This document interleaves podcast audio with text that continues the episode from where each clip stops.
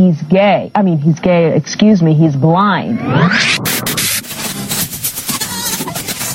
If you're at lunch, or if you have no appetite, now is a good time to switch off the radio. It will not be pleasant listening. Welcome to the Lawrence Ross Show, You sound a little taller on radio. a two hour weekly exploration into the mind of a man who calls it like he sees it, but he can't see his audience. So what if I'm blind? At least I don't have to look at your ugly face. Want to mix it up with this guy? Call or text the comment line. 813-602-2715. Pick up a phone and dial that number. Hope you enjoy the program because no refunds will be issued. I'll it and we'll do it live.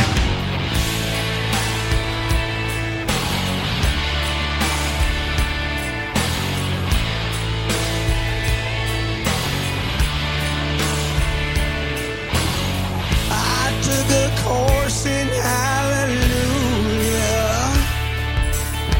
I went to night school for the. The Lawrence Ross Show. How's it going, everybody? Would love to hear from you all tonight. 813 602 2715. but it's all in the past. Like the Before going into the program, of course, got to do this.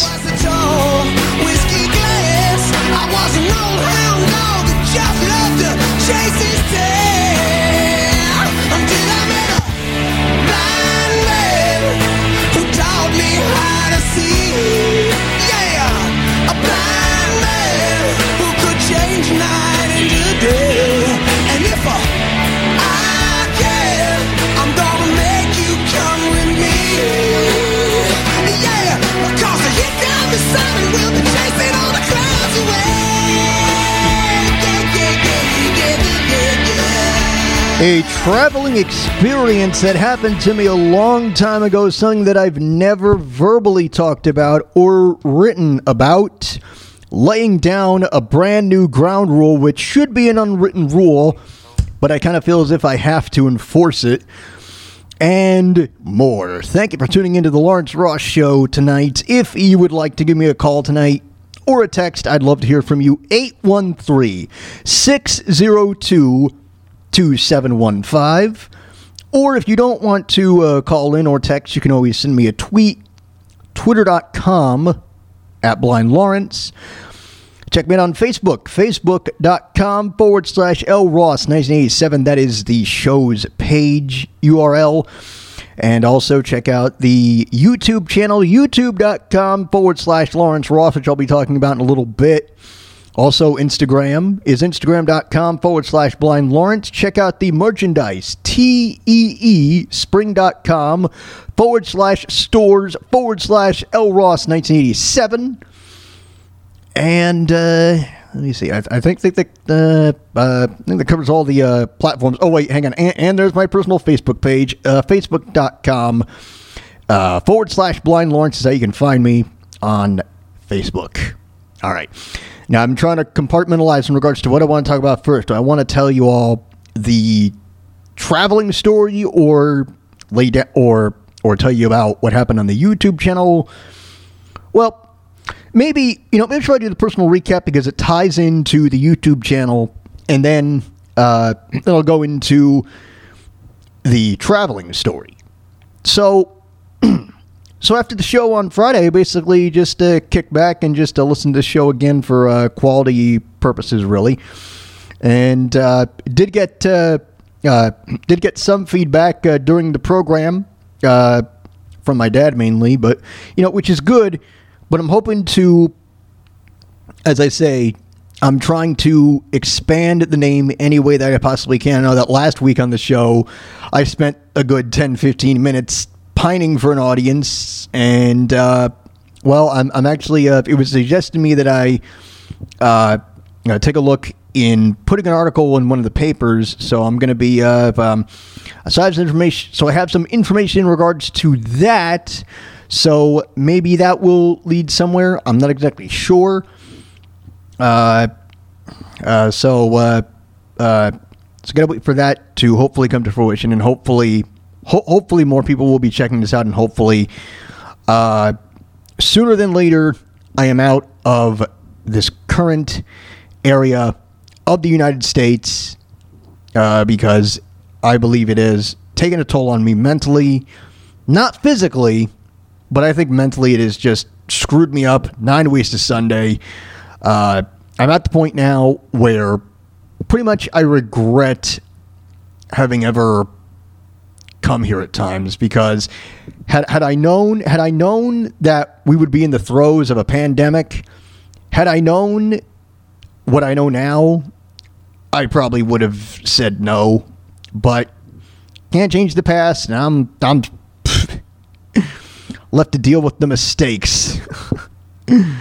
uh geez. So uh Saturday uh um Saturday deal that much just watched a little bit of uh, TV and then uh, Sunday was laundry and uh uh and uh I would say work is work but if um if, I, mean, I took this week off because I just you know I I, I, need, I needed to, I needed to decompress. I needed to just be alone and just try and focus on other things of that nature and and, and, and and during the downtime, I made uh, uh, made a couple of new uh, sweepers. Uh, I've actually, and, and one of them actually incorporates, uh, uh, and one of them actually mentions uh, the guys on the couch.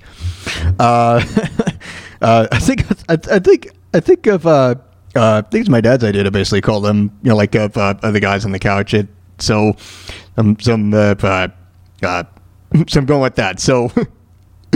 So the guys on the couch, they, they, they got a little shout out in one of the new sweepers, and I made another one and uh, made a couple of those, and and I noticed that I accidentally. I noticed I accidentally erased one by mistake uh, when, when I when I was when, when I, I I made a brand new one because I wasn't too happy with uh, one of the intros that I made. So I made a new one, but what happened was I accidentally saved it as an already made outro, and it completely erased the already made outro. So I had to uh, make a brand spanking new one. but uh, uh, and uh, and and you'll be you'll be hearing some of the new work periodically throughout. Uh, uh, periodically throughout the program as the program goes along. Not not tonight's episode, but rather uh, but rather over time. I, I don't I don't want I don't want to be giving it away. Uh, I don't want to be giving it away too early. but uh, and I also did look into advertising with Spotify. I, want I want I want to see if the newspaper thing works out first because then because then if that works, then maybe I'll do Spotify. I'm not sure. Uh, but uh, who knows? I mean, if, if you know, I mean, if, if if it goes somewhere, great. I mean, I don't want this to be another one of my pipe dreams. But at any rate, so now on to what happened on the YouTube channel, and it should be an unwritten rule, but here it is. If you're in my circle or if you're not even in my circle, say if say if uh, uh, say if I just happen to be out and about, and anybody, and I mean absolutely anybody, I don't care what your status is, I don't care what race, creed, sexual orientation, uh, gender, I don't care. I don't care if you identify as non-binary and I have to and I have to address you as the word they if anyone anyone thinks that my blindness is fake and that I'm scamming people I will automatically despise you from that point on because I had to deal with some asshole who went on the YouTube channel and he commented on this video that I did about eight months ago about the coronavirus, where I was just at the end of my rope. I was just screaming my head off. I was I was very upset. I figured, you know, I think we're probably going to be stuck like this forever. All that stuff. This asshole goes in the comment section and says he's not blind, folks, it's a scam. Then this guy also puts in the comment section this guy doesn't like black people. Now, in that whole video, I never said one thing about race. So, how in the fuck can that come from that? If the guy said something to the effect of, I think you're a little off in regards to science, all right. Maybe, you know, maybe we can do something for it. You know, maybe that'll work. But to think my blindness is a scam? Oh no. Those are fighting words. Ask the last ask the last asshole. Ask the last asshole who thought my blindness was fake. Some ignorant cunt from Canada. Yeah, didn't work out so well. If you want to hear all about that, check out the December 4th episode from 2020. That's all you need to know about that.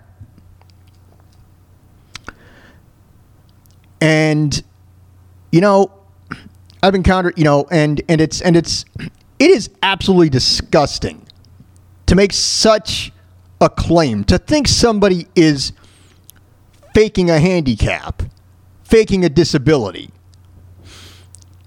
Would this person say that to somebody in a wheelchair? Would they say that to somebody who has cerebral palsy or some sort, you know, or, or muscular dystrophy? No. But for some reason, for some fucking reason, some assholes in the world think I'm faking my blindness. And it is absolutely disgusting. Absolutely disgusting. And I had an issue with DoorDash because one time I, I ordered food from them. They dropped they said they dropped it off. I go out to the area, it's not there. I call up, I go, Hey, what's going on?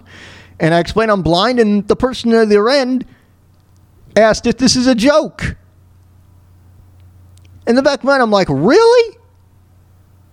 The next time, like if like if I'm if I'm if I'm on public and some guy or well, yeah, and and and someone decides to say, "Hey, I think you're faking your blindness." I'm to say, "You know what? Fuck you." All right? Fuck you. And for anybody on the internet, if you so much as even think about, you know, I am so sick and tired of having to deal with ignorant assholes on the internet who think I'm faking my handicap, which I'm not. I am absolutely not faking blindness. Because you know what? Because if I was fake, because you know what? If I could see, I would probably see just how ugly you are. Because I think stricter penalties need to be enforced in regards to people who think that some blind people aren't blind. That is bullshit, if you ask me. Figure out how to use the fucking internet or get the fuck off of it. Exactly. I think people like that should be permanently banned from social media. No compassion having assholes who probably wouldn't know what the white cane law was because they're so ignorant. That's the problem with people today. People today are ignorant, absolutely ignorant. And I have no time for ignorance. No time for that shit at all. So if you're going to listen to this program, come correct. Don't ever, ever, ever think that my blindness is fake. Because if you do, I will vilify you. You'll be vilified and you'll be blocked. I have no tolerance for that bullshit. How would you like it? How would you like it if you were handicapped and I called your handicap bullcrap? You wouldn't like it too much, would you? Nope. Sure you wouldn't. Exactly. Motherfuckers. Dicks. All right. Okay. Okay. Okay. Okay. Rant over. All right. Now. Okay. All right. Get This thing up. Okay. Okay. oh boy. okay. Sheesh, I gotta take a take a bit of a breather. All right. Now, I now this is a story that I have never told anyone. I've never verbally talked about it. I've never written it down. And I don't know exactly why now I've decided to. To well, actually, no, to the back. Uh, I'm going to get in. Well, I guess the story kind of has a bit of a point. I mean, well, I don't know. I mean, it's it's probably gonna it's probably gonna, well, the end result is probably going to tie into something that I'm going to be talking about later on in the program. But nevertheless, all right, here's the story.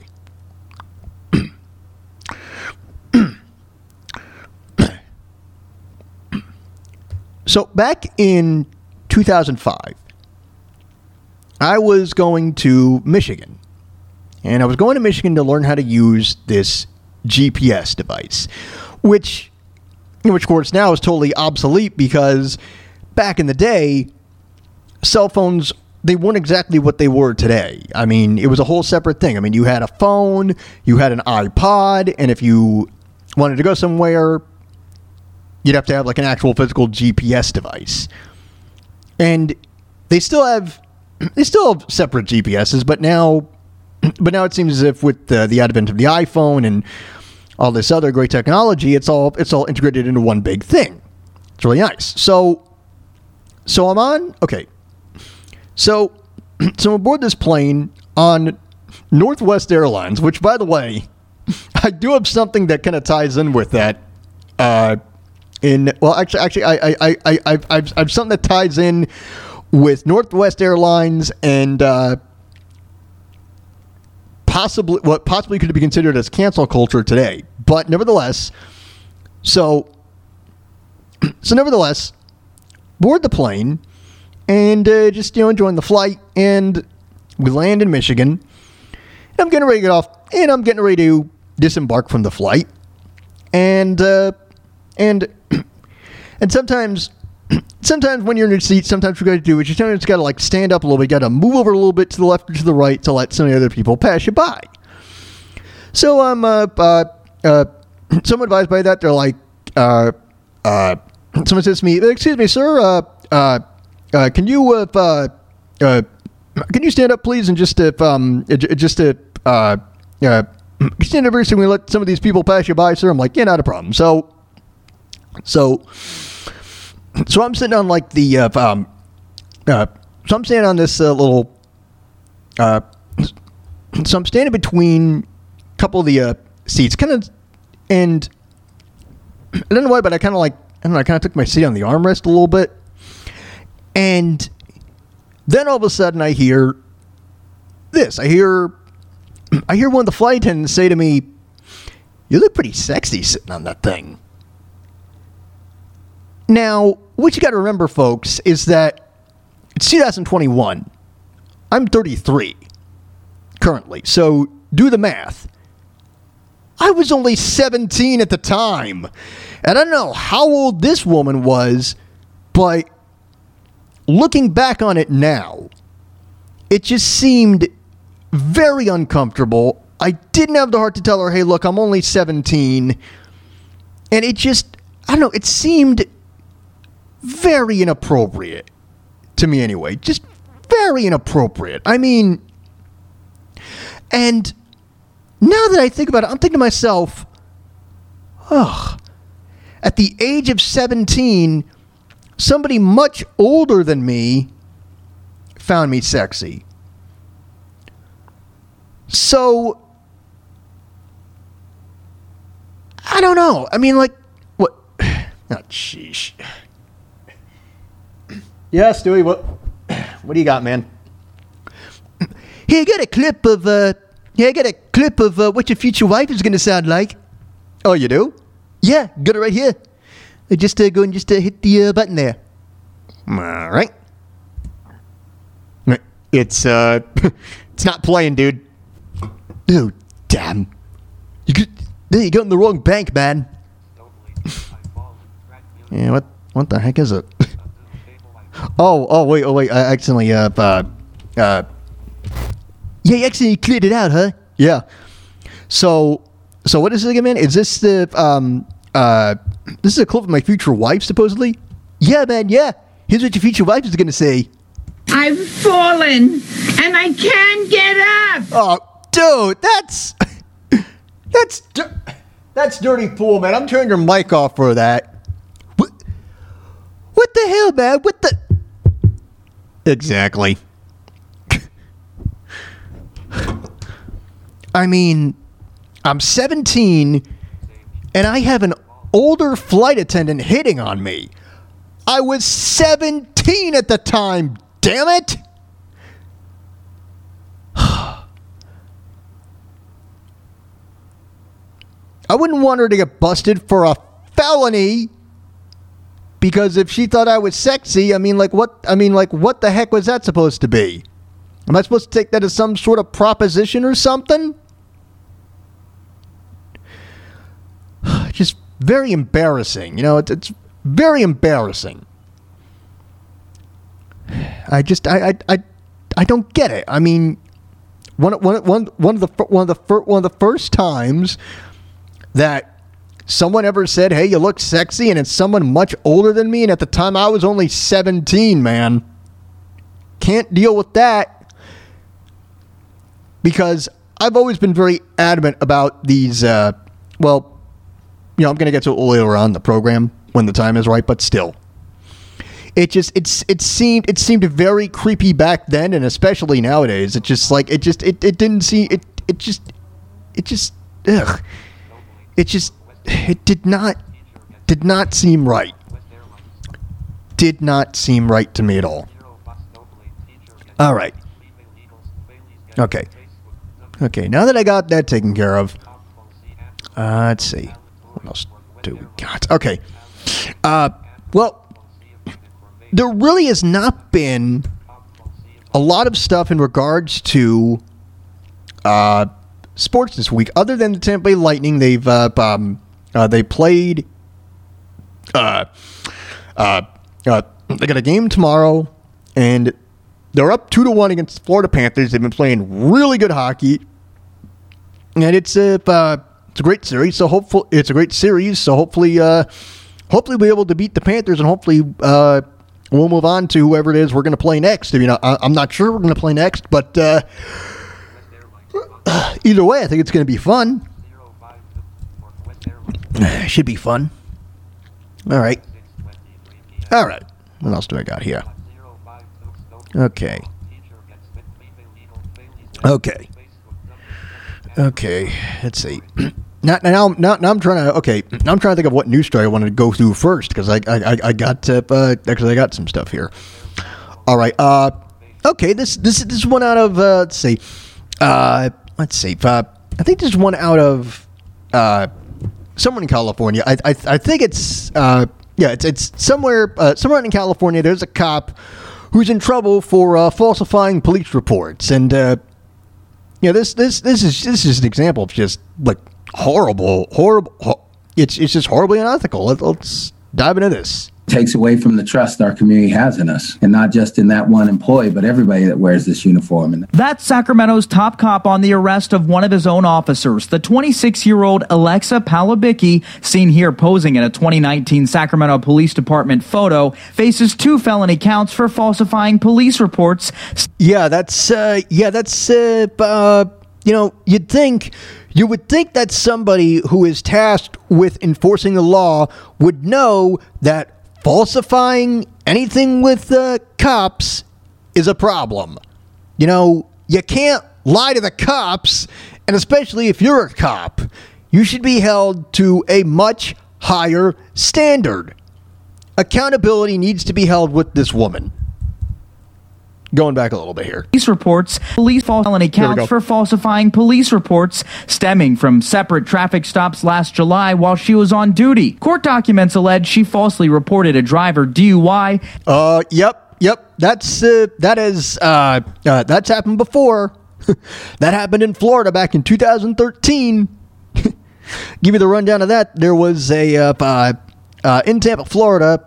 There was a radio war that spiraled into a courtroom battle between uh, between two radio personalities, Bubba the Love Sponge and MJ Kelly. Uh, MJ Kelly's lawyer, Phil Campbell, had been arrested for a DUI five years prior, and the and the law in Florida states that if you get busted for a DUI twice within a certain time span and you are a lawyer, well, you've lost your license.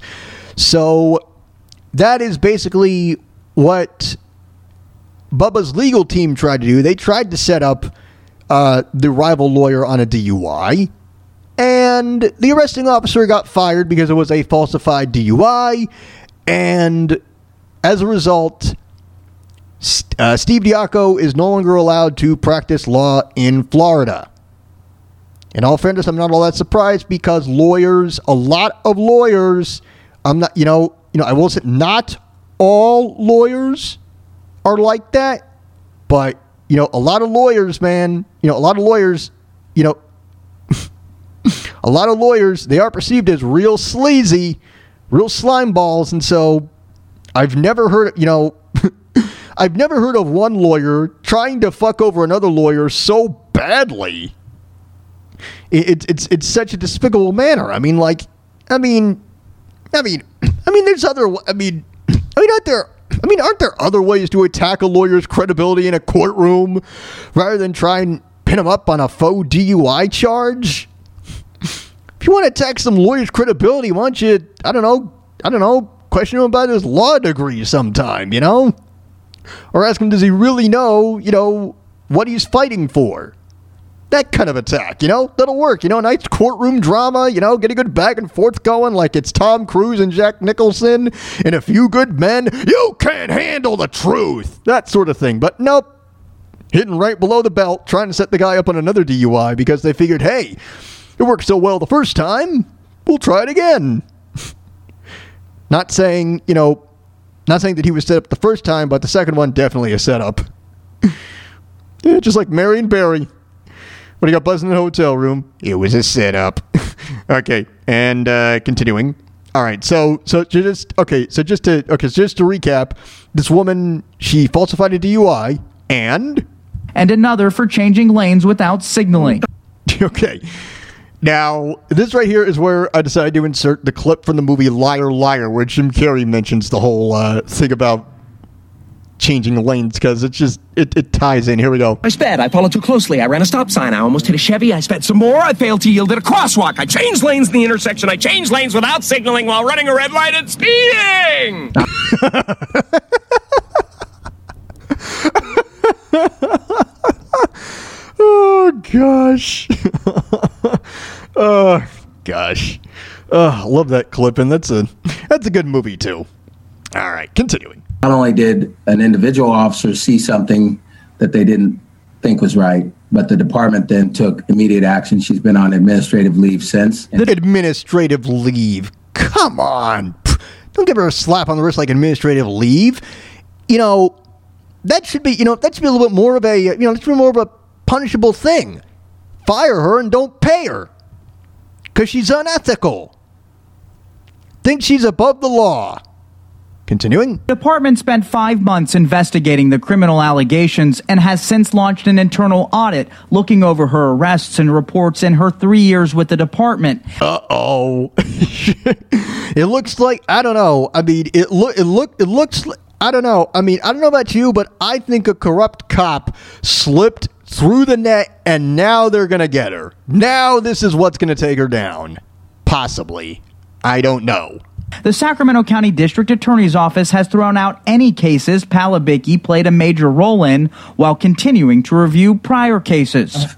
uh, to ensure that our officers, our professional staff, are keeping with the highest standards of our department. Chief Hahn is making changes to prevent this from happening again, including the creation of an inspection and standards team tasked with ensuring fellow officers are following law and policy. Yeah, there you go. You know, you got to make sure. Yeah, you know, you know, if you employ these, you know, if you employ these cops to uphold the law, then wouldn't you try and make sure that the cops themselves would be as law abiding as possible and try to do it the right way? You know, maybe, you know, properly go by the book instead of trying to rewrite the book and cater to their, you know, and cater to their standards so that they're able to continue to do what is necessary.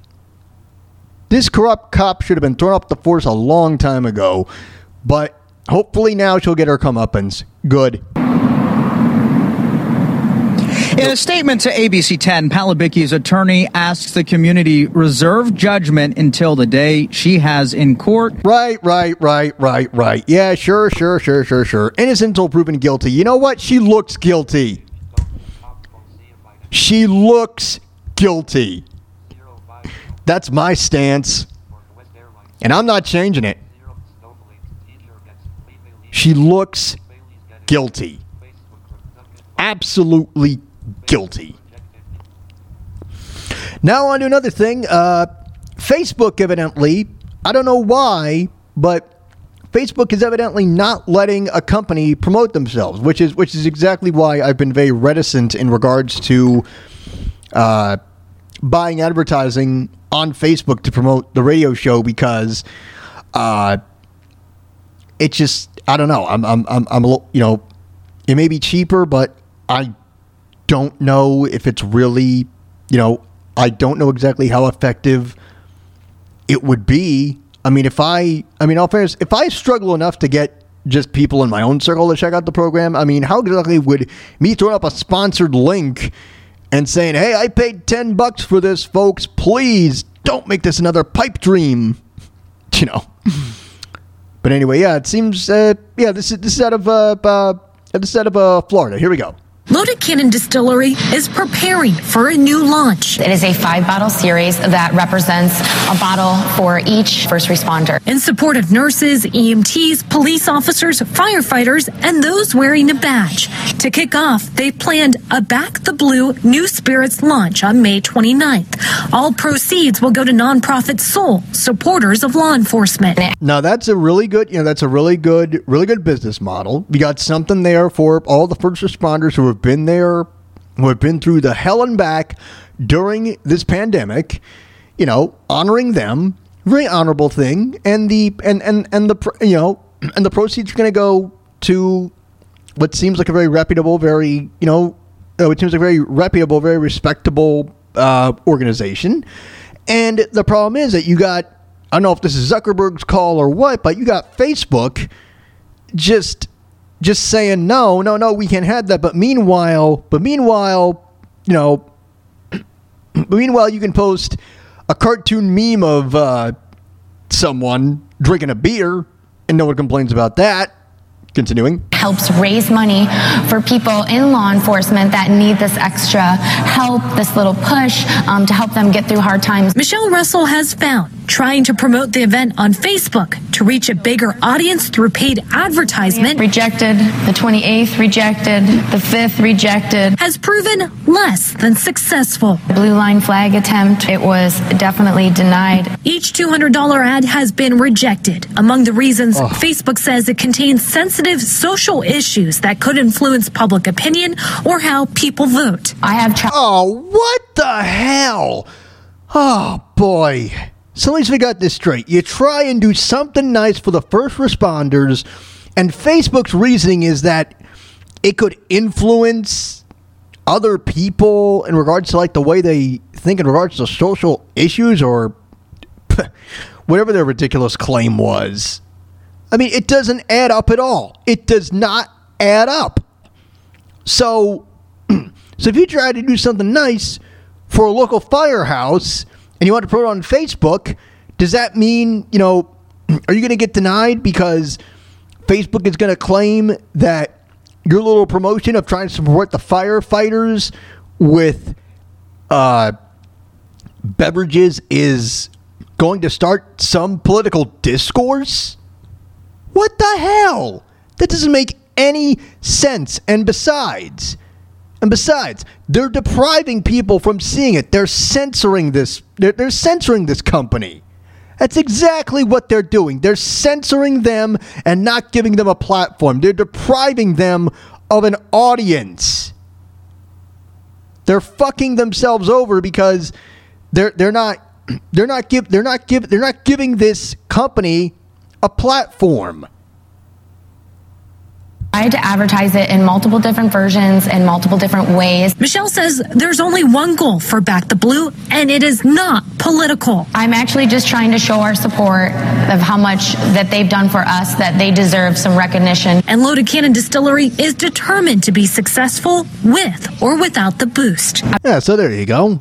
At least they're you know at least they're not too upset about it. But I mean, I would try, and you know if if anyway. I'm not really sure how to move forward except for to do it old school and print flyers and go door to door and let everybody know that we are here in this community and we support every first responder. In Manatee County, Kimberly Kuizon, Fox 13 News. Yeah, so there you go. So I mean, yeah. So great move, uh, Facebook. Great move, guys. You're taking down. You're not letting a company promote their product that's supporting first responders because you guys think because they think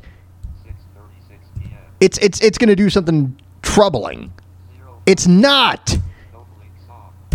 It's not. Absolutely disgusting. Now, another story. Now, this easily could have happened anywhere, but it just happened. But it just happened to happen in Florida. This is about a uh, uh, Dunkin' Donuts, and uh, it, it, it went south very quickly. The- And, and there's two clips to this. Uh, the first one is the initial report, which I've heard about, but I just haven't had time to get to it. And then there is the follow up. So here we go. Everything started last Tuesday around 1:30 p.m. in the drive-through of this Dunkin' on South 50th Street. Tampa police say a 77-year-old customer was upset over the lack of service he was receiving. All right. Okay. So far, all right. You know, you have a customer who's a little dissatisfied, uh, who's a little dissatisfied with the service, and you know they want to go in. They want to, you know, they want to, you know, raise a little bit of a stink. Say, hey, uh, excuse me, just let you know I'm with the service today. What's going on here, et cetera, et cetera, et cetera. Hopefully, you know, the customer would be compensated, all that stuff, and everything would have been fine. But nope. The victim parks the car, goes inside, and has an argument with the employee. Well, at that time, there was a racial slur that was thrown out at the employee, and the employee told the victim to say it one more time. That employee was 27-year-old Corey Pajoles. According to arrest paperwork, when the elderly man repeated the same racial slur, Pajoles punched him once in the face. Sheesh. That's that's first of all. First of all, first of all, why are they saying? Okay, let me just say this. I feel bad that you know. Okay, I feel bad for what happened to the seventy-seven-year-old guy in the story, but saying that he's the victim when he basically. Okay, let's think about this. He said to the guy, "Hey, say that you know, yeah, the uh, uh, uh, he said he says to the clerk, say that again, man. And uh, yeah, I mean, yeah, that's that's that's that's no way to handle the situation. You don't just you know, you don't just go up to a you know, you just go you don't go up to a clerk and you don't throw out a racial slur. That's not the way to handle. That's that's not you know that's that's that's that's just that's just that's bad customer service on both ends, man. Bad customer service on both ends. It's bad for the customer to be saying it, and it's horrible for the employee to have punched this guy. And it gets worse too, by the way, before it gets better. That ended up punching the victim so hard that he fell back, hit his head on the ground. And so when we arrived, he was unconscious and bleeding from the head to where he had to be taken to the hospital. Court documents say the man was rushed to the intensive care unit at TGH, being treated for head and brain injuries. He never regained consciousness, passing away Friday. A doctor told officers the man had a skull fracture and brain contusions. This customer was a regular. He apparently came by that Dunkin' Donuts a lot. Pajoles told investigators the elderly man was being extremely rude that day. Oh, really? You think? you think? I mean, in all fairness, the guy used a racial epithet right to the dude's face. It's not like, you know, it's like the guy was going to be like gregarious and like very welcoming. No. of course, it's going to be described as that. Police writing in the report At no time did the decedent place his hands on the defendant or attempt to strike the defendant. Pajoles was initially charged with battery that was upgraded to aggravated manslaughter after the 77 year old died. And Pajoles is set to be in court for that new charge this Thursday. All right, so that's the setup for that. Now, this is the follow up. Hang on, where is it? Where is it? Okay, here it is. Okay, get it right here. All right, here we go. This Dunkin's on 50th Street in Tampa is where people normally get their morning coffee and donut. Sadly, though, it became part of a crime scene last week. Investigators say Corey Pajoles, a manager at Dunkin's, got into an altercation with a 77 year old man. They say the elderly customer was in the drive through line and was upset about his service. Court records show he parked his car and took his complaint inside the donut shop. Pajoles punched the victim after he repeated a racial slur. The man fell and hit his head and later died of his injuries. Oh. We're here on the defense motion to set a bond. Now Pajoles is facing aggravated manslaughter of a person older than 65. As he should. As he should, because, yeah, I mean, yeah. As he should, because he killed someone. I don't care how old this guy was. I don't care if the customer, you know, I don't care if he was 77 or if he was 25, man. You can't go into an establishment, go up to a rep, you know, a customer service representative and say something insulting to them and expect, you know, and expect, you know, and, ex- and expect to be, uh, you know, treated, uh, you know, treated with respect. You know, it's not going to work out. And that guy, and, and the guy did the punching is totally in the wrong. He just should have said something like, "Hey, you know, don't say that around here. Just, you know, let's let's let's let's try and work through this. What seems to be your issue today? All right, we'll we'll we'll we'll, we'll try and get this going." But no, he decided to be aggressive, and he hits the guy, and now the man is unfortunately dead. He wants out of jail and today was asking for bond. Prosecutors didn't object and agreed with the defense to release him on $15,000 bond. Uh, overpaid. Should not have set his bond. Fifteen thousand dollars too much.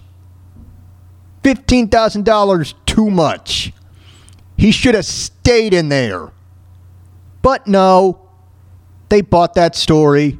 The judge went along with it, but didn't agree with it. Oh, all right. Well, I don't. I mean, I don't know if the judge's hands are tied or what, but here's what the judge says. Far be it for me to interfere with their agreement, Mr. Pajoles. You're, it's very fortunate for you because I believe your bond should be enhanced from that given the facts of the CRA. Yes, ma'am. Completely understood. Thank you, Judge. Gloria Gomez, Fox 13 News. Gosh, you know that's so disgusting. Absolutely disgusting that people in society think this way, and ugh, it's it's it's just it's disgusting. Fucking disgusting. All right, what else do I got? Okay. Sheesh. I really don't have all that. Okay. What's this here? Oh man, yeah. This this, this is uh. Let's see. What's this here? Uh. Okay. Well. Okay. Uh. I would like to. Uh, uh all right. All right. Now. Uh. all right. okay. Now circling back to. Uh. Circling back to that embarrassing travel story that I had. Uh, the airline was Northwest Airlines, and I found this old commercial, and I actually had this commercial on tape years ago. And I think that now, given the overtly sensitive pussification, every single thing is now patently offensive. I think this commercial would be derided as being insensitive. Let's listen. Let's find out why that might be the case.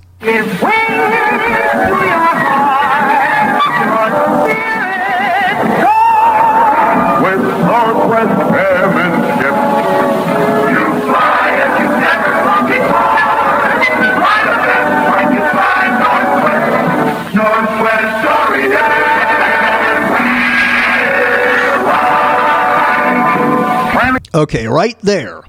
Okay, right there, right at the beginning, they go, you know, right in the beginning, they, they go Northwest Orient Airlines because that's what they were known as back in the day. Back from, I think, 36 to 54, they were known as Northwest Orient Airlines. That is the name that they used.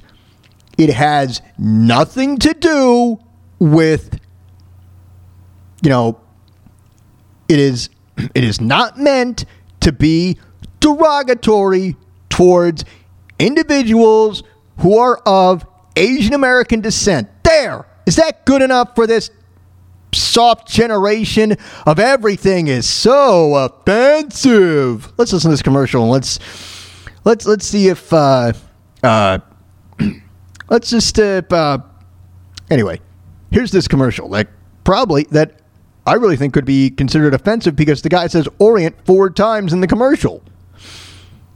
Which, if uh, you know, if there are any social justice warriors listening to this program, get out now. A trip to Tokyo, Manila, Hong Kong, anywhere in the Orient, fly the shortest, fastest way, Northwest. Northwest Great Circle Shortcut saves you 1,800 miles to the Orient. And only Northwest gives you one airline service to the Orient, direct from Cleveland. So fly the shortest, fastest way to the Orient. Fly Northwest. Daily first class and tourist service across the Pacific on luxurious DC-7C. Call your travel agent or Northwest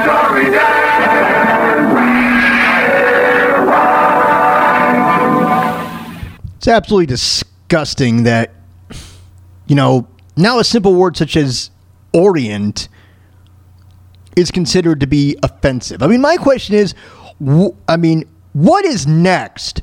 What is next? Are they to, you know, is there to be an online petition demanding that the 1982 album Somewhere Over China by Jimmy Buffett be banned and that he be canceled because there's one line in the song where he says Orient in this context. With the flair for old romantic to the Orient he flew. Could that be considered offensive by today's standards? Probably so. But it's only a fucking word. That's all it is. So my question is, are they going to have? So my question is, are a bunch of social justice warriors going to complain that old time that an old, that the old time radio show The Shadow would be should be scrubbed from history because in the introduction of almost every episode, the announcer says Lamont Cranston learned his gift in the Orient. Are they going to bitch about that? They probably will, or something to that effect. Bunch of bullshit cancel culture. It's all it is. Bullshit cancel culture. All right. All right. All right. This is uh, okay. This is a bit of a tough one to uh, get through because it's uh, it's it's it's uh, it's unfortunately happening. Uh, families are unfortunately getting evicted, and especially, I mean, I mean, I mean, evi- I mean, eviction. I mean, I mean, eviction. It never, you know, it never, it never, it never, you know, it never seems like a, uh, you know, it never seems like a good uh, thing anytime, but especially now it's even worse. A wave. Oh, hold on. I got to turn that down. Holy goodness gracious. All right, here we go.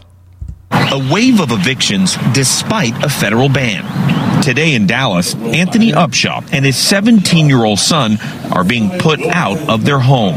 They're gonna show up and kick me out. My kid up there doing his schoolwork. There's like three weeks of school left before the kids graduate. The Texas Supreme Court lifted the moratorium on evictions March 31st. Wait, why? Why did they lift the moratorium on evictions? Why did they basically say, okay, you can start tossing people out now because it seems almost that because because now it seems like things are somewhat getting back to normal with people getting vaccinated. Is that what they decided? Sure seems that way to me. Continuing. The Dallas Fort Worth area has the third most eviction filings in the country. Man, well, they do say everything is bigger in Texas, but this is not the uh, this is not the way that I envisioned it. Gonna put everybody out the first chance they got. Upshaw lost his job early in the pandemic and has been struggling since. Constables placed his belongings in the front yard. Oh gosh, poor guy. Where are you going to go? We don't know yet. We haven't figured that part of it out yet. This could be the first signs of an expected tsunami of evictions as the nationwide moratorium is lifted. Up to 40 million Americans are at risk to lose their home. The moratorium was supposed to protect everybody until the end of June. Black families are twice as likely as whites to face eviction. The ideal that uh, you know it's now okay to kick everybody out as if the virus is over with, it's not. His You're right, yeah. That guy makes a very good point. It's not a good idea because who knows? Because who knows? Who knows what could happen? Who knows what could happen? And who knows how much longer we're going to have to deal with all these ordinances, all these rules, and all this other stuff.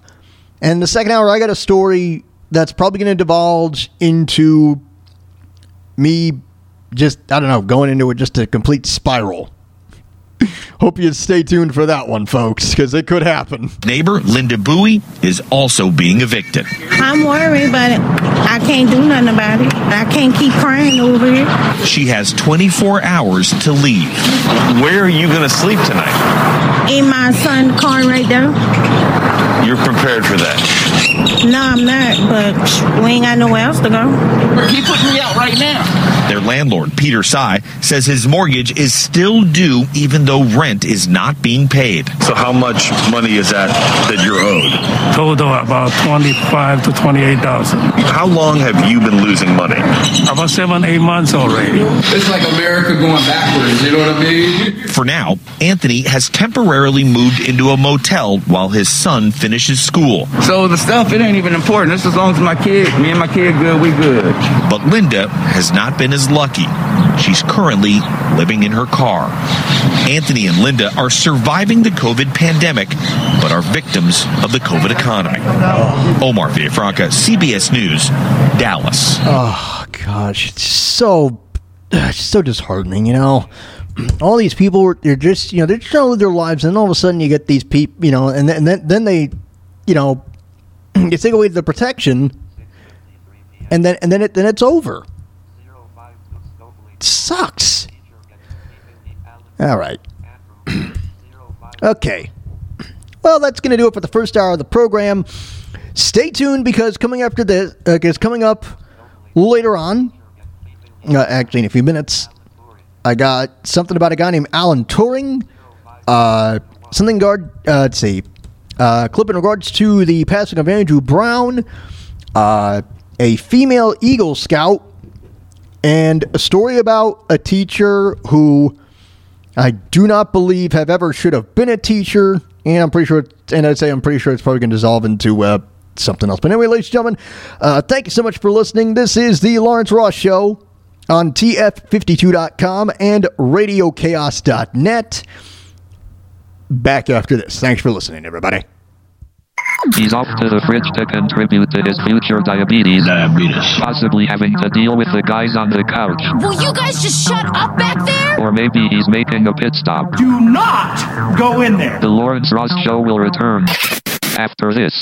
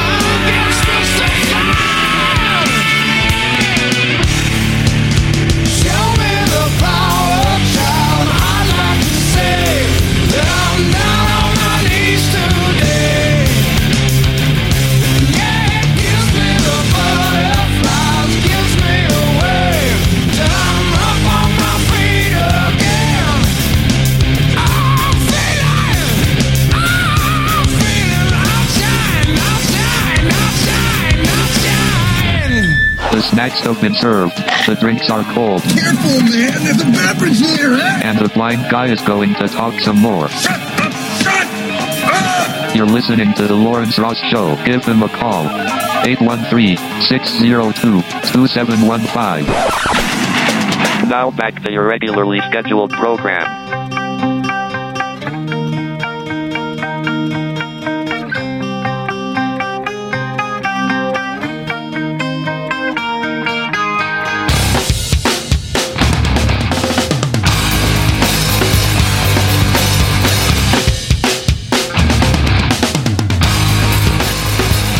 Lawrence Ross Show. How's it going, everybody? Thank you for tuning in tonight. 813 602 2715. Hope you guys enjoyed that. That was Outshined by Soundgarden. Played that because this past Tuesday was the passing of Chris Cornell. Man, that guy could sing, man. That that that dude could sing his ass off, and he was awesome. Great artist, man. Great artist. Now I got some System of a Down going, a little toxicity from the album of the same name.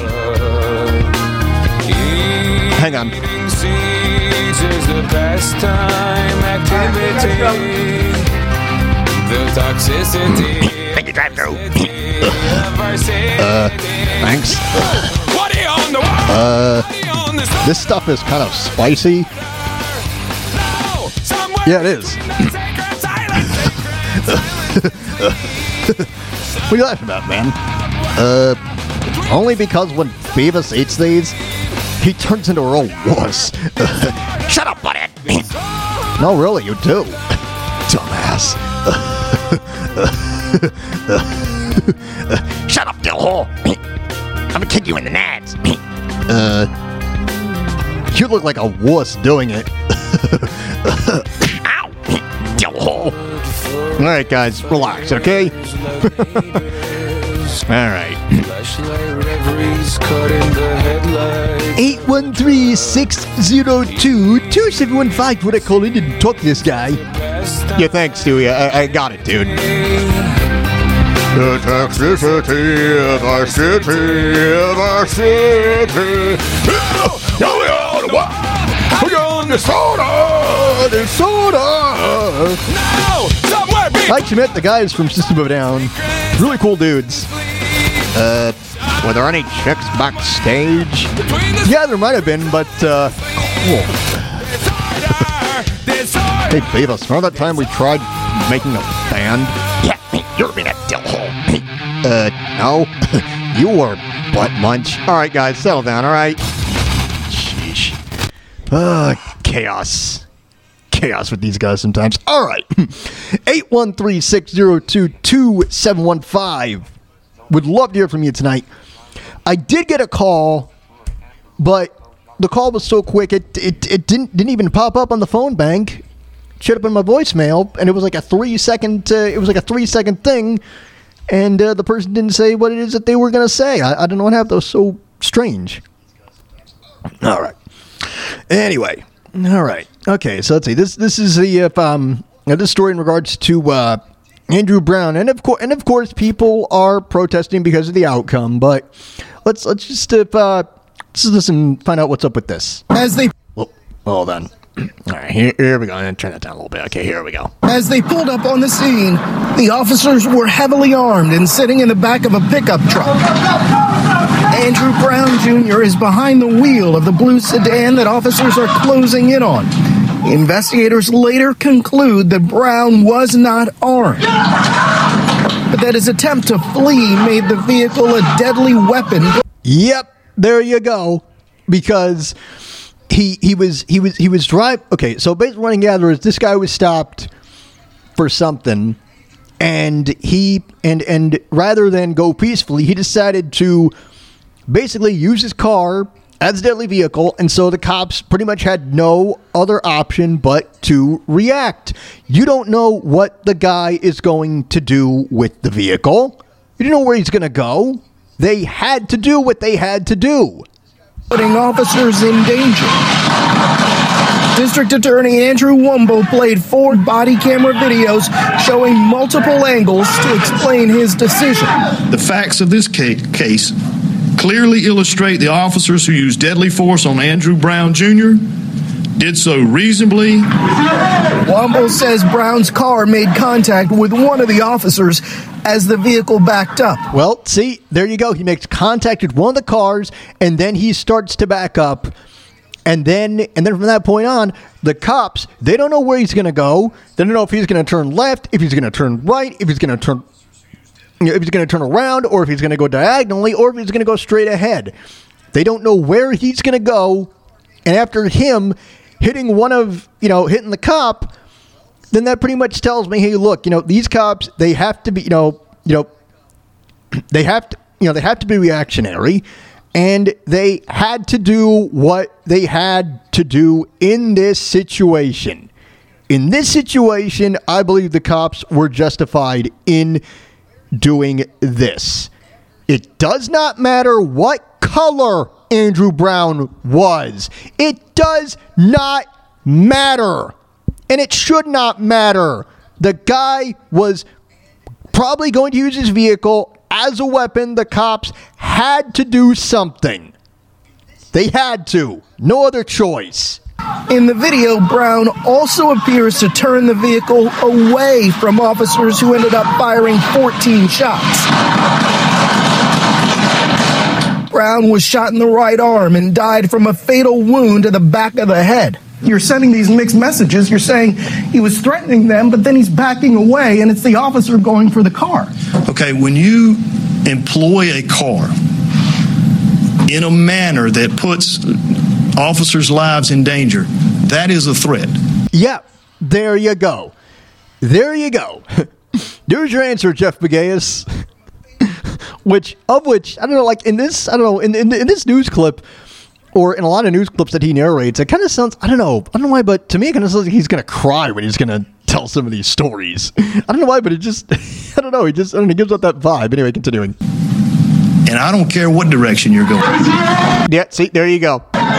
The shooting happened on April 21st as police were serving two felony arrest warrants on Brown. Prosecutors say he sold cocaine and heroin in March to undercover officers on separate stings. Oh, well, well, you know, I mean, look, you know, this this is one one one one less, you know, one less drug dealer in society. And again, I don't care what color he is. I don't care if he's purple or if he's turquoise. You act like an ass, you're going to get treated like one. Brown family attorney Harry Daniels says the DA ignored department policy in reaching his decision. You don't shoot a vehicle that's no longer a threat, and you don't shoot into a moving vehicle. Hang on a second. The guy, yeah, he was backing away, but you don't know what the guy could do. He would have been evading the police. Do people just not understand this? Ugh, people are ignorant. None of the officers involved in the shooting will be charged. As for the Brown family, it wants the Justice Department to intervene in this case and ultimately reach a different conclusion. Reach a different conclusion. The guy was operating a vehicle, he was backing up, and the cops didn't know what he was going to do next. He had already hit one cop. What makes you think that he wouldn't back up and hit the you know and and and hit the gas and try to plow through him forward? What makes you think it wouldn't happen? Because it definitely would have happened. Or it probably would have. I, I, I don't know. It might have or it might not have happened, but still, they had to use that instinct. You just have to. Anyway, okay, what else do I got here? Okay, uh, this is a little thing about it. Uh, uh, this is from the Weird History Channel. This is about uh, guy. Uh, hang on, what, what's his? What is his damn name again? Selected. It's- Alan Turing. Alan Turing. This this guy this guy's uh, uh, uh this this is really interest- uh, this this is really interesting. And so here here here we go. Here we go. This is uh anyway. This is from the Weird History Channel, and uh here we go. Being homosexual in the United Kingdom was worse than taboo. It was illegal. Despite knowing this, Turing was fairly open about his sexual orientation. All right, now just just just just just to okay, just to give you a little bit of information, this Alan Turing guy, he he uh, uh, he helped out a lot during World War II. Uh, but the thing is that he was also uh, homosexual, and back in and and and and and, and I know they just said that uh, back in the fifties it was punishable, but that was that was in the UK. But in the US, in the US, there were these. There's this one. There's this one. There's this one infamous film where where it's like the old stylized PSA thing, and it's this guy Ralph. It's it's it's these two guys, and one of the guys says, "Ralph is sick. Ralph likes men." Because back in the 50s, for some reason, they thought that homosexuality was a mental illness. Yeah. Real nice. Real nice mentality we had back then. Real nice. And as a matter of fact, I heard that uh, back in the 80s, AIDS was known as the gay pneumonia. It was like that for a while. Then eventually, in 1982, I think the American uh, the uh, the American Medical the American Medical Association finally took homosexuality off the list of uh, diagnoses for mental uh, for mental illness. I think I don't know all the details, but anyway, continue. Uh, but anyway, uh, backing up. Here we go. Being homosexual in the United Kingdom was worse than taboo. It was illegal. Despite knowing this, Turing was fairly open about his sexual orientation. When he was 39, he started a relationship with a 19 year old drifter named Arnold Murray. Uh, geez, a twenty year gap. oh man, that's I don't know. That's that's uh, I know. It's a little, and okay, a little uneasy, man. Murray then burgled Turing's house, who then reported it to the police. His relationship emerged during the investigation. Oh, wonder how that must have happened. Like, you know, wonder what the guy took, and I wonder, you know, what it's been like when he reported it. Like, say, look, just let you know, what, uh, uh, uh, my lover, he's very scorned. He took this and this and this from me.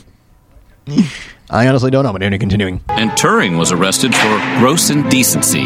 This indecency law had been on the books for well over a century, and it was the same statute that Oscar Wilde had been tried under in the 1800s. Yeah. Wasn't he a pansexual? I think. I, I think he was. I know that he had some sort of feud with uh uh oh with uh with uh oh ah I can't think of the ah Marquise of uh dang it oh jeez you know and I just oh dang it ah and I just watched Mike Tyson Mysteries the other day where they mentioned that briefly. Marquis, eh, Marquise of Queensberry, I think. He had a feud with him. Anyway, uh, continuing. Turing was convicted and given an option. He could go to prison or be put on a treatment of female hormones. He chose the latter. Huh. well, that's interesting. Turing had been instrumental in helping win World War II, but when it came to his indecency conviction, no one cared. In the eyes of his society at the time, being gay outweighed any of the good he had done. While he avoided jail time, he was put on probation and had to start taking estrogen pills. This was, in effect, chemical castration. There were a lot of downsides to the hormone treatment. Yeah, I would think so. It really, you know, that, that I don't know, it doesn't seem like doesn't seem like a lot of upsides can happen from that. Continuing. Continuing. Its goal was to make gay people straight, but in reality, it just made Turing grow breasts and become impotent. Wow. Wow, that's that that's that's bizarre. So so it's it's it's a wow. So what kind of backfire? Okay, so that plan basically backfired. Impotent. It could its goal was to make gay people the hormone treatment. Stand back. Its goal was to make gay people straight, but in reality, it just made Turing grow breasts and become impotent. Jeez, I know everybody's body's different, but I mean, how do you like them apples? I mean, he's on he's on all this he's on all these he's on all this medication, and all of a sudden he grows breasts, but he gets impotent. Oh man. It could also act as a depressant. While the imitation game shows Turing as broken by his punishment, in reality, he kept working on various projects. In a more general sense, the severity of Turing's punishment provides a window into 1950s Britain's mindset. In 1952, the same year Turing was arrested, a progressive tabloid of the time published an article calling gay men, among other things, freaks. Wow. Yeah, that's real nice, huh? Real nice. And framing gay people as a problem that something needed to be done about. Wow, so homophobia was rampant even back in the 50s, ladies and gentlemen. Turing put on a brave face, but inside he was suffering. Unable to be himself, his thoughts turned to ending his life. Turing was found on June 8, 1954, by his housekeeper. He had eaten half of an apple that was laced with cyanide. The coroner ruled it a suicide. And note, while there is an urban legend that this event inspired the Apple logo with a bite taken out, but that legend, it's not true. Ah. I don't know how they got that. Maybe they're just being smartasses about it. That being said, there may actually be more to the story. Yeah, okay. Friends of Turing, along with his mother, thought he might have accidentally taken his own life. They claimed he hadn't seemed depressed in the days and weeks leading up to his death. Maybe it could have been a facade for all we know. There was also the fact that he had been experimenting with cyanide in a personal laboratory before he died. They theorized that rather than having used the poison to deliberately taint the apple, he may have accidentally gotten some on it. But that's not the end of the story either. Huh. Oh, man. Man, they are really. and they are really going down the rabbit hole with this apple and the cyanide. There is yet another, even more interesting theory. And that is? Some think that the British government was still concerned that he would be forced to leak secrets because of his then well known sexual orientation and that they poisoned him on purpose. Oh, you know, there, there, there could be that. There could be that. I mean, I mean that also happens here in America. Clinton family. Sadly, we may never know the truth since he didn't leave a note. Ah, dang. We can only speculate. After World War II was over, the Cold War started immediately. Code breaking was still an important skill, and Turing was able to continue his work. He was even paid the then huge sum of £5,000 a year to work for the government communications headquarters. Damn, 5,000 pounds a year? Hang on just one second here. Alexa, 5,000 pounds equals how many American dollars?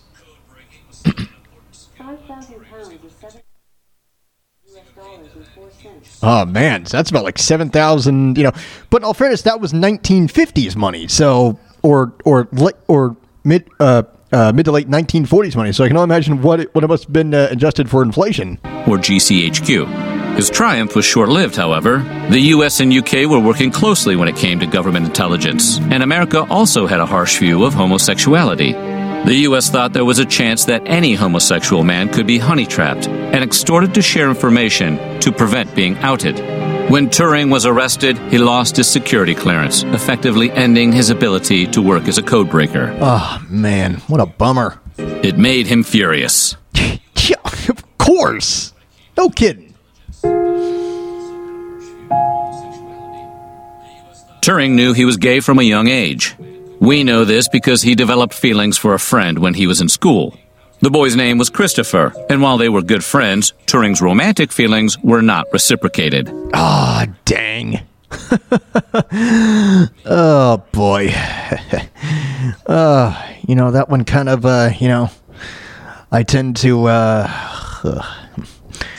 I tend to identify with that. Turing later wrote that while his friend knew how he felt, he hated him showing it. Nevertheless, both were geeks, and they bonded over stuff like math and chemistry. Christopher died very young, and Turing was devastated. When he started working at Codebreaking Central at Bletchley Park during World War II, Turing was pretty open about his preferences. Nonetheless, at one point, he actually proposed to his good friend Joan Clarke. They did a lot of fun things together, like go on dates and see movies, but she was still shocked when he asked her to marry him. She said yes, but the next day they went for a walk, and he admitted to her that he had homosexual tendencies. She was concerned, but didn't end the engagement. That would happen later, and it was Turing who broke it off. Wow. wow. That that's something. That's that's that's kind of wild. If Turing was such a war hero, why was he treated so badly afterwards? Yeah. I mean, you know, aside from, you know, aside from the treatment of homosexuality, how else was he treated shabbily? Well, let's find out. Part of it came down to the fact that he couldn't actually tell anyone what he had achieved during the conflict. Huh. Why is that? Wa- wa- Was it like some kind of top secret thing? Everyone who worked at Bletchley Park was sworn to secrecy. They couldn't even discuss what they were doing with their immediate families. Some of them died, still keeping the secret. The truth about how much they had achieved was only still emerging well into the 21st century. This meant that when Turing was arrested, he couldn't tell the cops that he was the savior of England. The guy who Winston Churchill had said made the single biggest contribution to ending the war. Instead, they just treated him like a perv. It's hard not to believe his punishment would have been less dire if he could have told people what he had achieved. Oh man, what a bummer. Man, this, this is actually, you know, not for nothing, but this is pretty sad, weird history video. You know, I mean, I mean, I mean, yeah, I've covered you know the Space Shuttle Challenger, the Hindenburg, uh, the day the music died, but this one's probably going to be the saddest one I've uh, covered so far. Well, I'd probably say that maybe I don't know. I'd probably say maybe the Vincent Van Gogh one's pretty rough too. Turing was still a graduate student when he first changed history. He was studying at Princeton and wrote a paper called On Computable Numbers with an application to the Entscheidungsproblem. While that might not sound like the most mind blowingly interesting reading material ever, it arguably was. Hmm. It basically invented computer science as we know it. The paper imagined a machine that could solve as many problems as the human brain. And the best part was it would be instructed to do different things by putting those instructions on paper tape. Yeah, while he was still just a student, Turing invented software. Huh. Paper tape. Never heard it described like that. His theoretical machine could be told to do anything, whereas before a computer would be built just to solve one kind of problem. Turing's universal machine was a computer as we know it today. Huh. And what I what I've heard is that computers back in the day, back in the fifties, they were incredibly big. Uh, they took up pretty much like half the room. You would need like I don't know, ten or twelve people to carry the dang thing into the room. Now, now it kind of seems as if there's one person, but they've got like six different computers with them at all times. They got their phone, they got their watch, they got their glasses that's able to like show them the news or whatever it is. Uh, there's there's there's hey, I'm pretty sure. I'm pretty sure. I'm pretty sure they're. I'm pretty sure they're going to come out with a jock strap that vibrates every time you get a text notification one of these days. Don't be surprised because it might happen one of these days. it might happen. They may come out, you know, they may come out with an athletic support cup that vibrates every time an athlete gets a shout out on Twitter. it could happen. Don't be surprised if it does.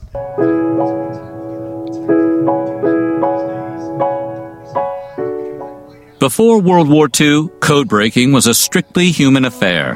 The human brain was the most powerful computer in the world, and it was thought that if people could make up fiendish codes, other people should be able to figure them out.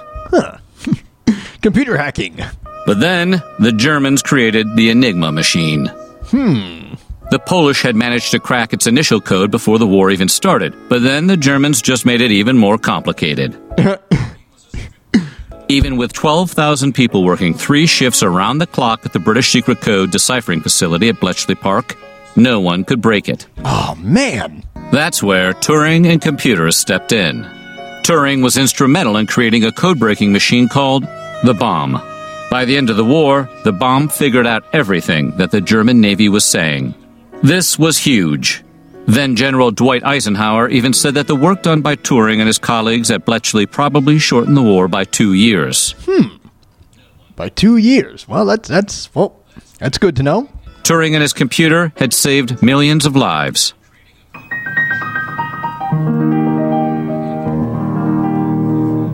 In 1950, Turing came up with an important question Can machines think?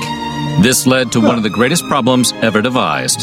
He wanted to see if computers would one day be so smart they could actually trick people into believing they were human. Hmm. now I think we're getting into the science fiction realm, ladies and gentlemen. It worked like this someone would sit and ask questions to two participants. One would be a computer and one was a human, but the questioner wouldn't know which was which. After five minutes, they would try to determine which one was the human. Wonder how they do that. I mean, you know, guy's sitting with someone and there's a computer, but how does he not know which one is which? How do they keep him in the dark? Continuing. Then another person would have a turn at questioning and guessing. If more than 30% of the time the questioners guessed the computer was the human, the machine would have passed the Turing test. For a long time, it seemed like this would be impossible. Then in 2014, a- a computer called Eugene that was built to simulate a 13 year old boy managed to fool 33% of the participants. The Turing test had finally been passed, and Turing had helped prove machines could be as smart as humans. Yeah, now take a look at it. I mean, you know, now we have we got the you know we got computer Watson. I think we're I think we're I think uh, uh, uh, I think Watson was on Jeopardy a couple of times. I think it's kind of cool. All right, continuing. Turing was treated appallingly in his lifetime, but at the very minimum, some of it was righted after he died, even if it took people a long time. Oh, boy. In 2009, there was an online petition calling for an apology for how the British government had treated Turing. Yeah, no kidding. Then Prime Minister Gordon Brown did offer one, but many felt that it wasn't enough. yeah, see, there you go. Yeah, this this this is a, this is a guy who ba- who, who basically accelerated in getting the war over, and Britain is just dragging their feet, going, "Yeah, we'll apologize to the guy now," and then people are thinking, "Wait, that's not good enough, sir." Almost 60 years after Turing took his own life, a royal pardon for his crime was granted by the Queen. That wasn't the end of the good that finally came from Turing's tragic fate. In 2017, the Turing Law came into effect. This automatically pardoned any men who had been convicted of homosexual acts but had died before the laws were changed. Any men who were still alive could seek out and receive a pardon for the same. Once again, it was Alan Turing to the rescue. I wonder what the payout for that would be. What would be the uh, the compensation? Would it, would it would it be a case of uh, I don't know. I don't know what it would be a case of. All right. okay. Okay. Uh, let's see. Uh,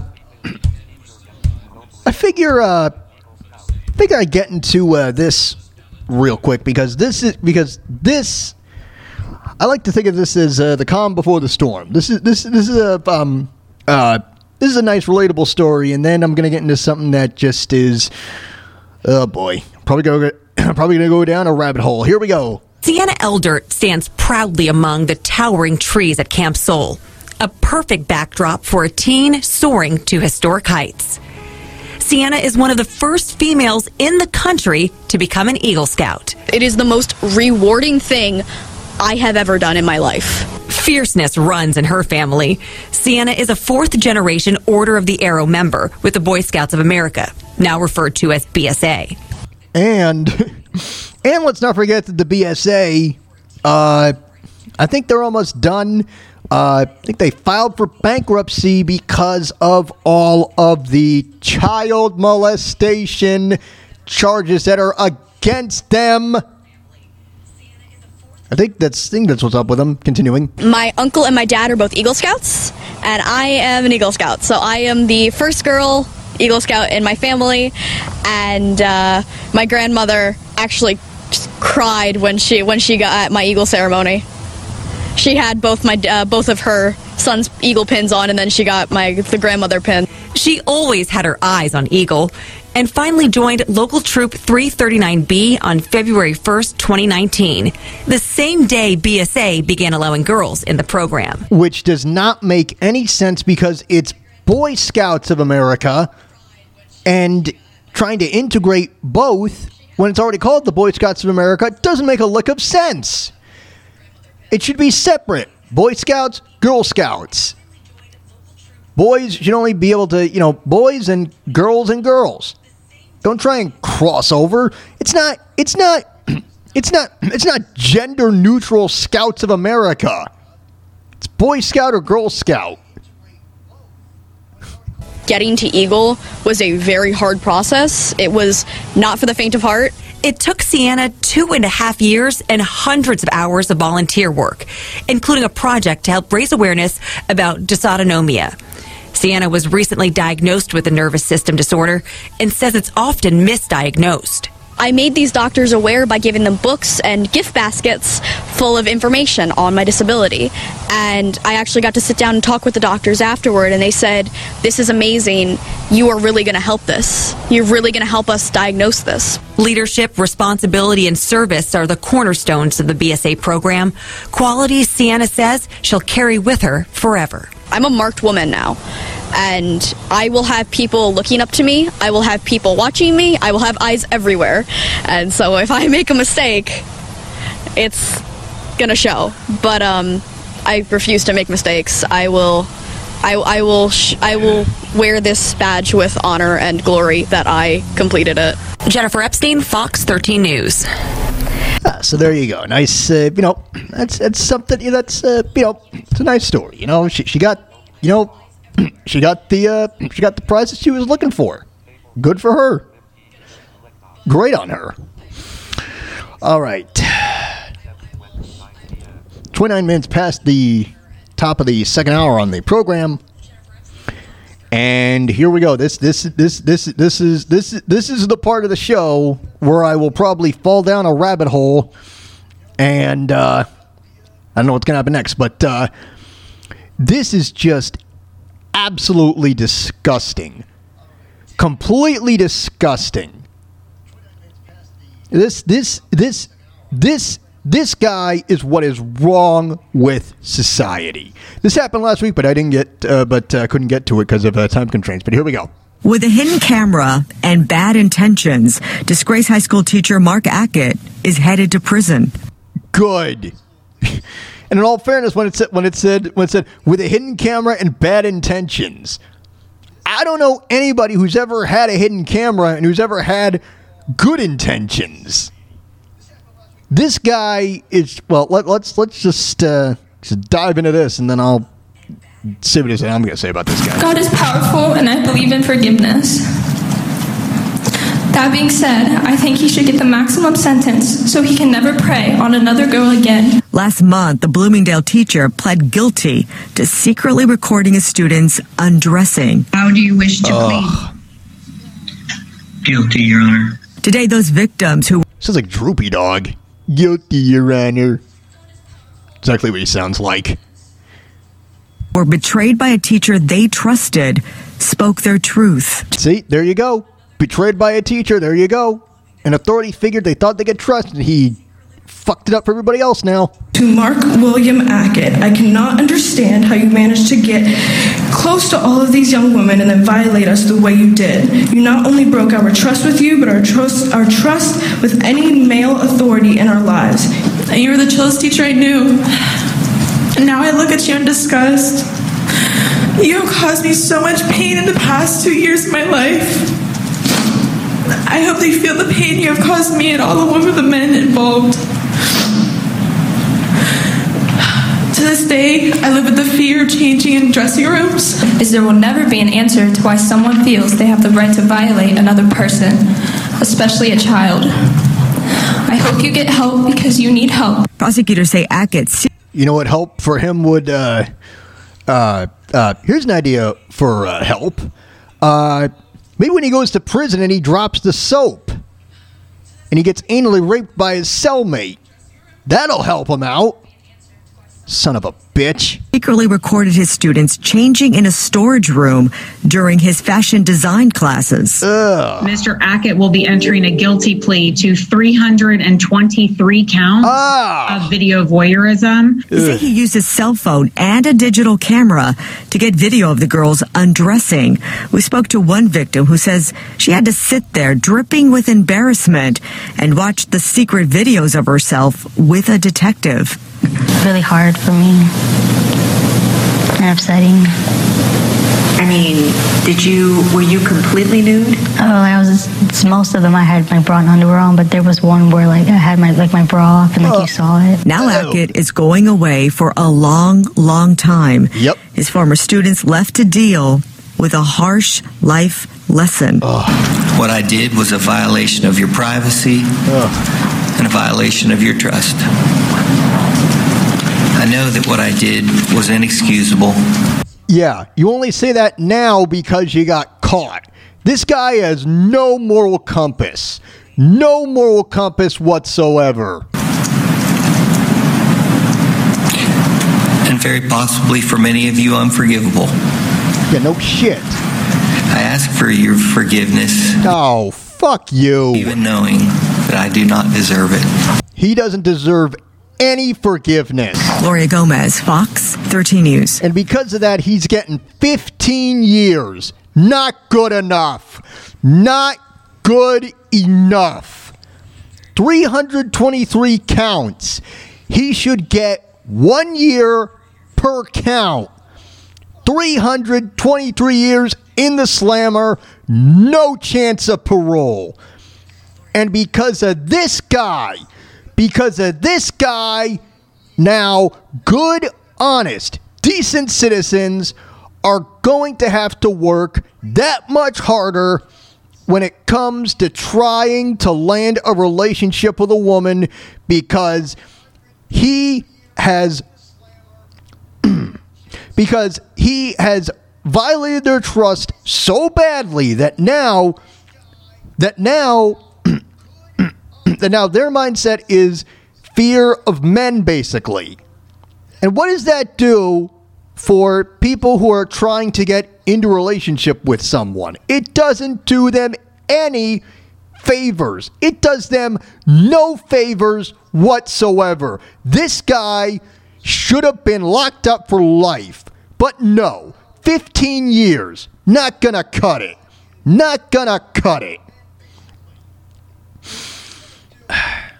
This guy should have had, you know, it's you know, in, instead instead of, you know, why don't they just, you know, why don't they just do something like this? Why, why don't they, why don't they why don't they just, you know, why don't they just you know, take the guy's phone and just break it. You know, just break it and just, you know, just, you know, don't be surprised if this guy dies in prison.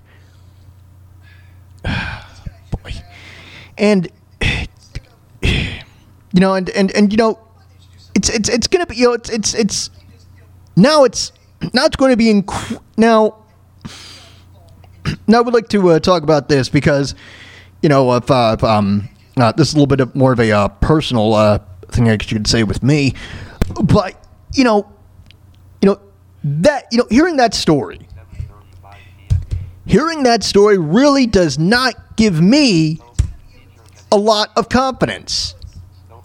It really doesn't because it seems as if it's just like it, just it's it's it's it's very frustrating because now it seems as if guys like me are going to have to work twice as hard to try and even start a relationship because you got people like this in society who have mentally screwed people up so badly that they don't trust other people. And it's going to be even harder for good people to get into relationships. That's what it's going to be. And uh, in regards to this uh, coronavirus, if and when it's going to end, which I don't think it's ever going to be eradicated, ever, ever, ever, ever. I think that when things do eventually somewhat return to what they once were, I think guys like me are again going to have to work twice as hard to try and establish a relationship with someone because who knows what they went through during the lockdown. And on a personal level, you know, on a personal level, it just, you know, this this whole story, you know, stories like this just infuriate me because here I am trying damn near, you know, I've tried damn near everything in my power to try and get a relationship with go, you know, there, get a relationship going. And it has never, never even gotten past the platonic stage. It never has with me. And I've tried. I've tried, you know, little things, mind you. You know, not not not incredibly big things, but I've tried little things here and there. But evidently, it's just like it, it, it is. It's it's it's never worked out with me. I don't know what I'm doing wrong. I've I've I've never you know never really been informed in regards to what I'm doing wrong. It's uh, very you know it's very upsetting because, as I said, every single relationship I've ever had with any woman in my life has always been the platonic relationship. It has never gotten to any sort of physical attraction. It has never gotten to that level. And it is very disconcerting because I'm 33 years old. And I do not, I do not want to be the guy who just struggles for the rest of his days. And then one day, I'm like 83 years old, and someone says yes to a date, and all of a sudden, what happens? I probably die of shock or maybe a heart attack because somebody actually said yes. And that probably would kill me. I, I don't know.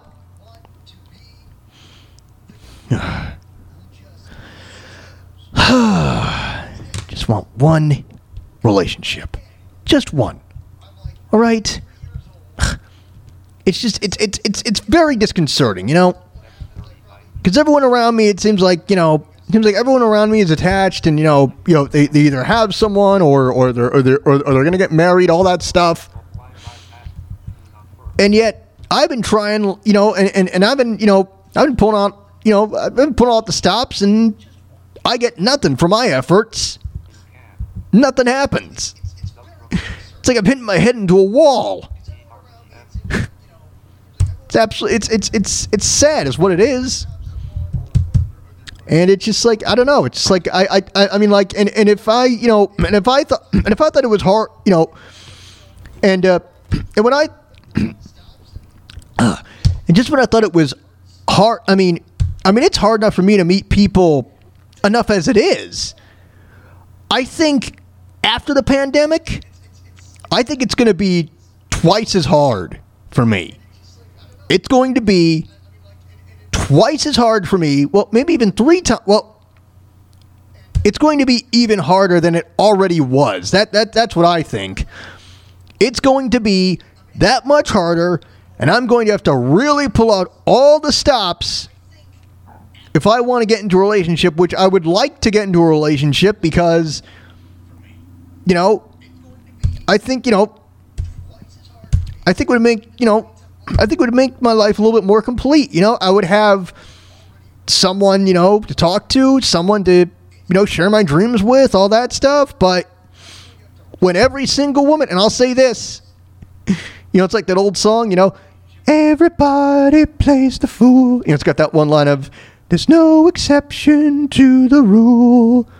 Well, for me, in regards to every woman I've met, and I mean every single woman I have ever met up to this point in my lifetime, it's always been, it has always been the platonic, uh, you know, it, it, it, it always stopped at the, uh, the friend zone, and it never gets past it.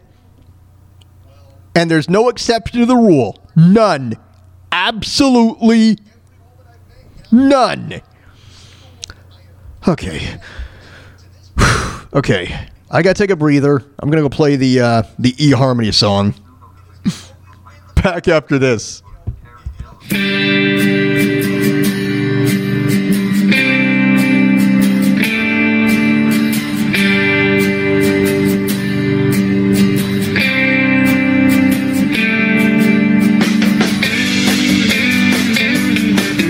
My apartment all alone, scrolling on my iPhone, looking for a nice woman online. My profile's boring at me, they're just snoring. Why is this an uphill climb? eHarmony, eHarmony. Man, this site wouldn't even let me drive Miss Daisy. They moved on, man, not again. I can't take all this rejection. I only want just one woman. eHarmony.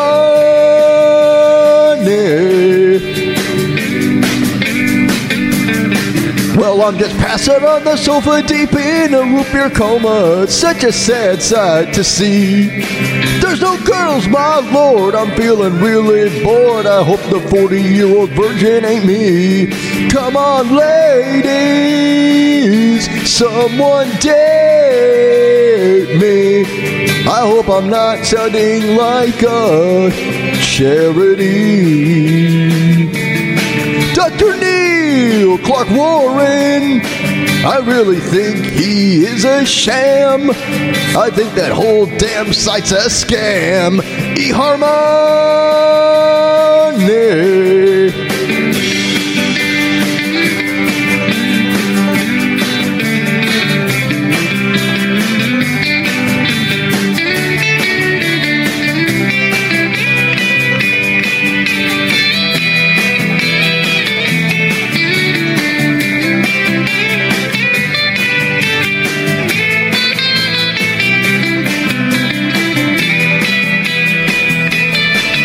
My apartment all alone, scrolling on my iPhone, looking for a nice woman online.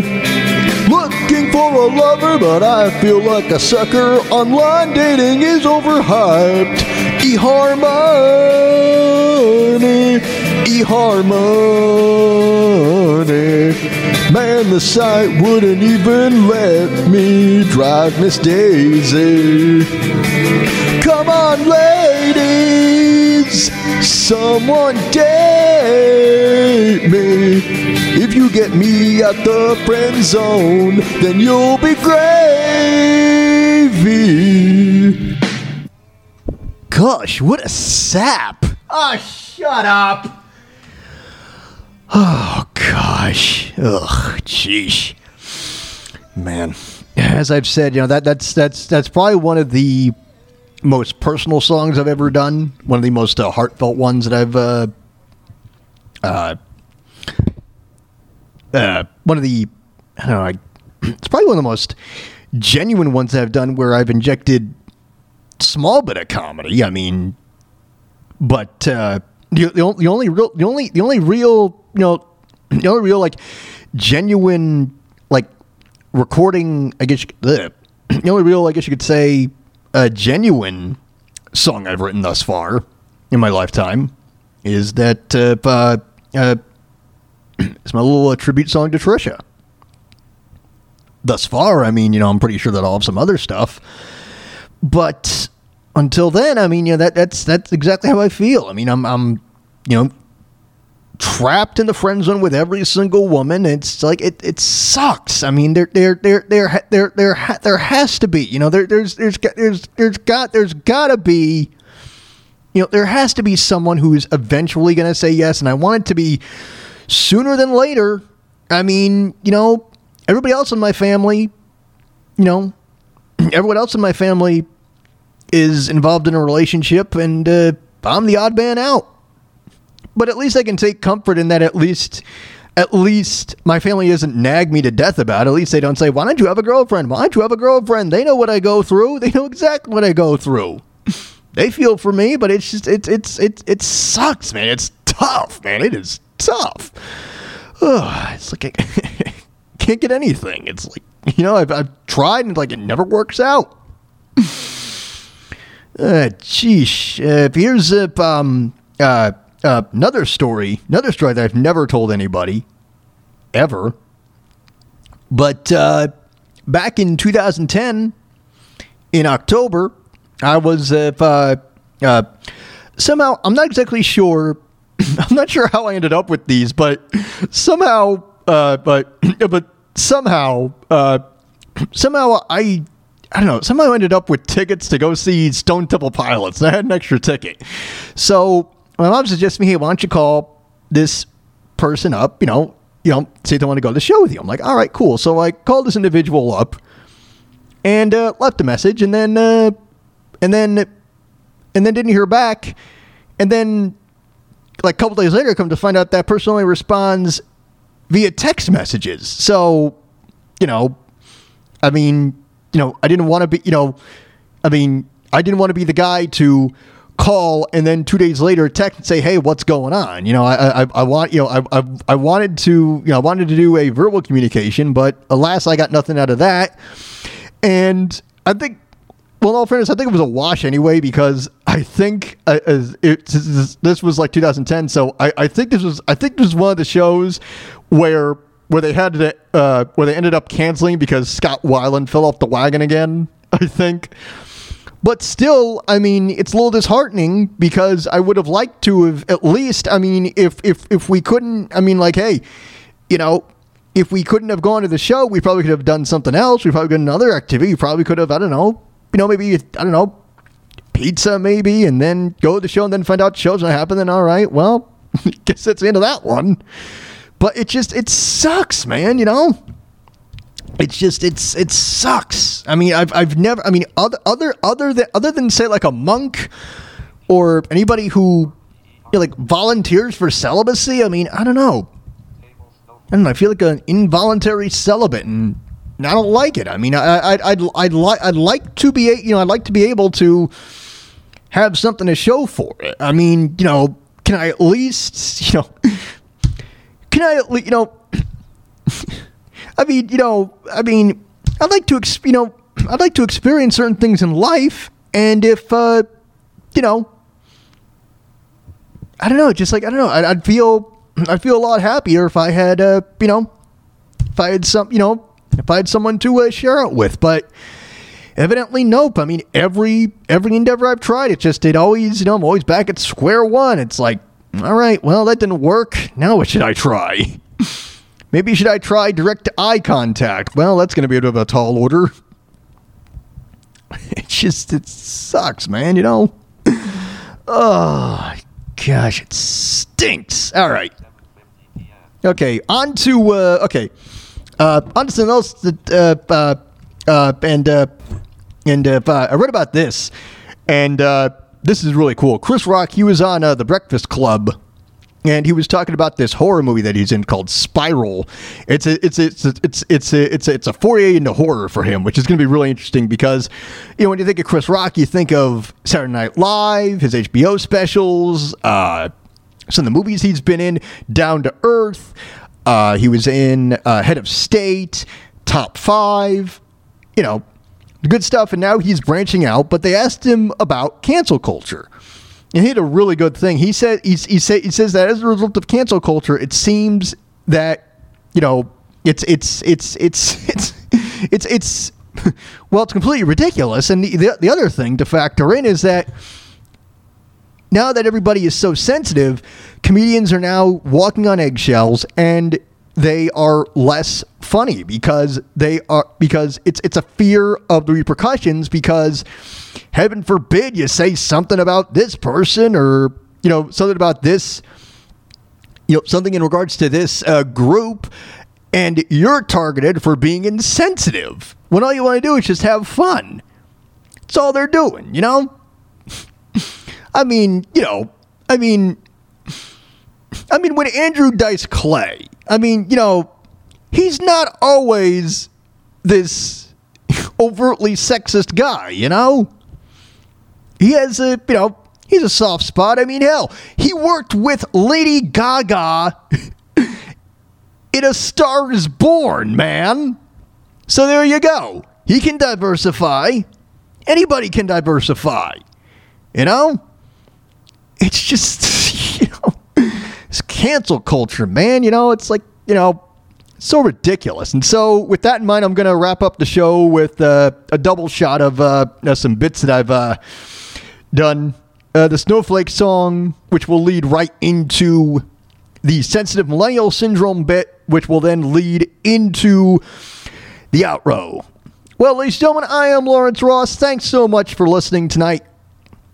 Or if you're listening on the podcast, thank you. Would love to hear from you guys. Would love to get some feedback going, and uh, hopefully, uh, hope hopefully hopefully by next week, hopefully uh, hopefully things will change. I mean, I I, I, I really do hope so because I was listening to uh, a show on Wednesday, the Ham Radio Show, and they were talking about a PO box. Uh, uh, so I sent uh, uh, so I sent the host uh, some merch, and uh, the host is a friend of mine, a guy named Eddie, really cool dude, and uh, maybe I should probably maybe I should pro- maybe I should probably try and get him on the show one of these days. He's he's a cool dude, uh, but uh, uh, but Eddie was saying, hey, look, if you got a you know if you got a company, if you got you know if you got you know if you got music, if you got whatever, send it here, man, and we'll promote the hell out of it. So that's what I'm doing, and hopefully, hopefully it'll get more people going, and hopefully the uh, ad will work. I just have to, uh, uh, you know, I have to. Uh, again, I have, I have to map all this stuff out and uh, this, that, and the other. But anyway, ladies and gentlemen, thank you so much for listening. See you with your heart and do good, and I'll see you next Friday. Bye, everybody. Take care. Be good to each other. Shit, piss, fuck, cunt, cocksucker, motherfucker, and tits. You can't handle the truth. I'm as mad as hell, and I'm not going to take this anymore. I am getting tired, really getting tired of these cocksuckers. It's generations lame. You suck! All they do is complain. Ah, boo hoo. What's their fucking deal? Freedom they want to steal. Northeast, west, and south. These douchebags should shut their mouths. Shut up. They rant and rave online. For that shit, I've got no time. Hey, where's your sense of adventure? Take a fucking chance, will you? Bunch of goddamn pussies. Goddamn pussies. Pussies. Cannot say man or woman. That's their fucking spiel. I'm PC, bro. I'll throw down. Gender neutral is their plan. How's that make you feel? I'm as mad as hell, mad as hell. Pissed off like the Taliban, the language police, lingo Nazis. They're fucking myopic pussies. All you snowflakes practice fake outrage. They're all fucking myopic pussies. All you snowflakes practice fake outrage. They're all fucking myopic pussies. All of you snowflakes practice fake outrage. They're all fucking myopic pussies. Fucking myopic pussies. They're only words. It's the context that counts. It's the user. It's the intention behind the words that makes them good or bad. The words are completely neutral. The words are innocent. Creators under fire, walking on a high wire. Can't have any fun. They're fucking up tight cunts, hindering our speech. Our limit has been reached. Don't fucking tread on me. Fuck participation trophies. No child these days ever gets to hear those all important character building words. You lost, Bobby. You lost, Bobby. Cannot say man or woman.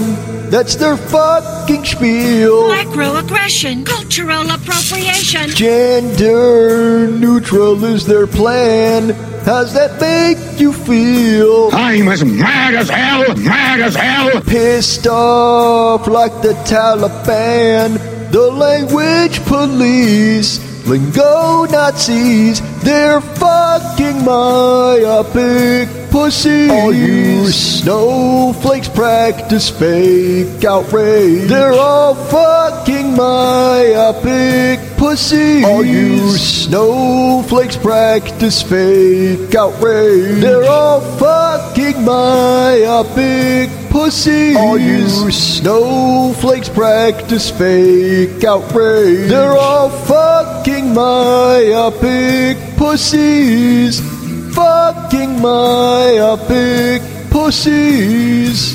Fucking my myopic pussies. So say good night to the bad guy.